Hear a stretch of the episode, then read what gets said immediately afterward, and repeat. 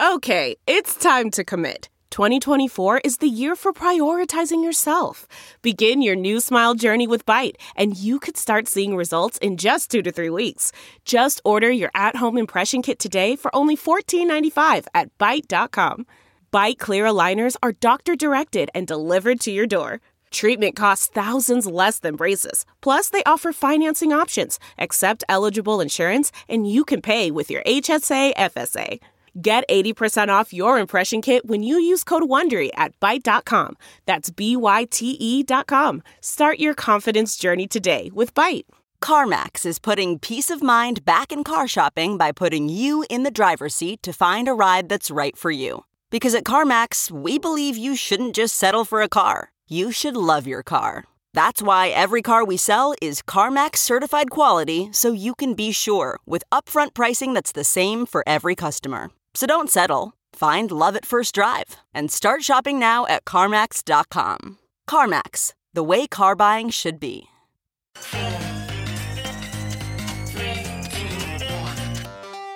Welcome back to The Breakdown with me, NLW. It's a daily podcast on macro, Bitcoin, and the big picture power shifts remaking our world.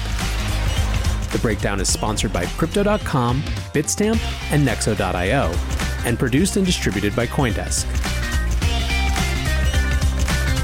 What's going on, guys? It is Sunday, August 2nd, and that means it's time for Long Reads Sunday. For this long read, I've chosen a recent post by Meltem Demirors, and really I think the theme here is asking an important question which can get lost really easily, especially in the swirl of excitement around price action like we've had this past week. And that question is simply, what is the future that we're trying to build Bitcoin for? How do we want the future that we are building this whole new system to enable to be different from the one that we live in now? How do we design in such a way that we avoid the traps and the capture that happened in the system, the things that made us want to build this different alternative in the first place? Some of these questions seem obvious, but they're actually incredibly difficult, especially as more capital flows into the space, as more power aligns with the space. Those things can be good, but you also have to understand, we have to understand, that with that power and with that new capital comes the possibility of capture and co-optation and basically a continuation of exactly the same power structure that we have now. It's a great little post, and I hope you enjoy it. Unintended Architecture. What we desire is what we build is what we become. Recently, I've been taking little moments to explore a different side of New York, the city I've called home for the last 6 years. When you see a city empty of people, you begin to understand the importance of architecture. You get to see the bones of the city, and you begin to understand what gives the flow of people shape, rhythm, and energy. You see, what we imagine becomes what we build, and what we build manifests itself into what we experience. This is the most immediately apparent in physical space, and many of us spending 24 hours a day in our homes are appreciating this now more than ever. But more importantly, when you build something, it doesn't affect just you. It affects everything around you, diverting and redirecting flows of people, ideas, atoms, and stardust. When we study ancient civilizations, we often rely on architecture to deduce how our ancestors lived. From architecture, we can begin to understand what our ancestors valued, what they worshipped, what technology they had, what knowledge they possessed, the relationships they had with themselves and with one another, and with nature and the divine. But it also happens in digital space and in spiritual and cultural space. What we build becomes what we are, and what we are influences what we build. Architecture dictates form. Design is a universal language, one that transcends space and time. From form, we deduce function. Architects design space for social experience. As a discipline, architecture combines the rigid rules of physics, mathematics, and material science with the fluidity and freedom of art, design, philosophy, and sociology. This is why I love architecture. It reveals so much about the state of our world. It reveals our capabilities, our intentions, our desires. It changes our moods, our psyche, our way of moving and living. The way we build has profound implications for the way we experience the world around us. If we build things that are open and inclusionary, we support the idea that we are a collective. If we build things that are exclusionary and divide people, we perpetuate the idea that we are separate tribes and groups. In other words, borrowing from the Pritzker Prize, which is like the Nobel Prize of architecture, society produces buildings, and the buildings, although not producing society, help to maintain many of its social forms. These boundaries between rigid and fluid, between open and closed, between restrictive and expressive, they can be physical, as in walls, but they can also be technical, political, emotional, and spiritual. The present moment we're experiencing is shaping our desire for the future. Maybe you've noticed that feeling you're having about space and your desires for specific type of space. A desire for more expansive spaces and more open spaces. A drive for deeper connection with more empathy, patience, and compassion. A shift from transactional to emotional relationships. A forum for open communication and expression. Or a shift from more formal scheduled conversations to more casual unstructured discussions on forums. What's going on, guys? I'm excited to share that one of this month's Breakdown sponsors is Crypto.com. Crypto.com offers one of the most cost-efficient ways to purchase crypto out there, as they've just waived the 3.5% credit card fee for all crypto purchases. What's more, with Crypto.com's MCO Visa card, you can get up to 10% back on things like food and grocery shopping. When you buy gift cards with the Crypto.com app, you can get up to 20% back. Download the Crypto.com app today and enjoy these offers until the end of September.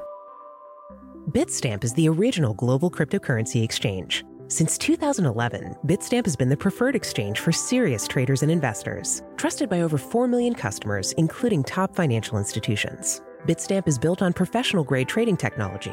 Their platform is powered by a NASDAQ matching engine, and their APIs are recognized as the best in the industry. Download the Bitstamp app from the App Store or Google Play, or visit bitstamp.net/pro to learn more and start trading today. That's bitstamp.net/pro. In this crisis, many investors aim to keep and grow their digital assets. Others seek to maximize the yield on their cash.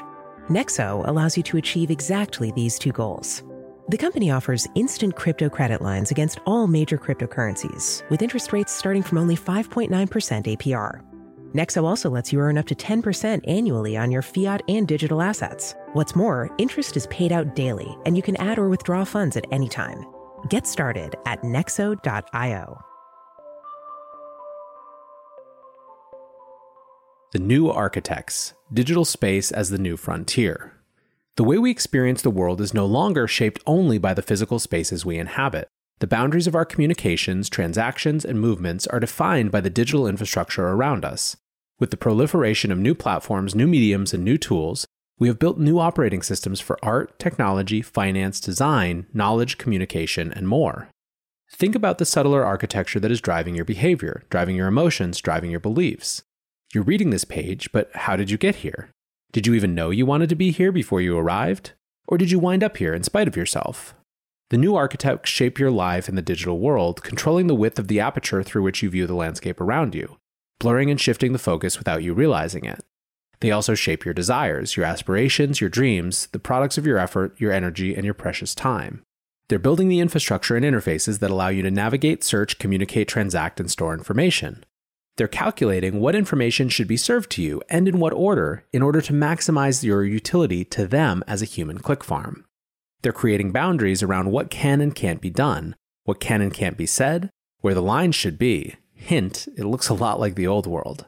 They're lobbying to destroy what little restraint they still have to exercise in their quest for domination and money and power. And what's so insidious in all of this is that the new architects can make you feel as though you're living in a new world, in a new culture, when in fact, nothing has changed at all.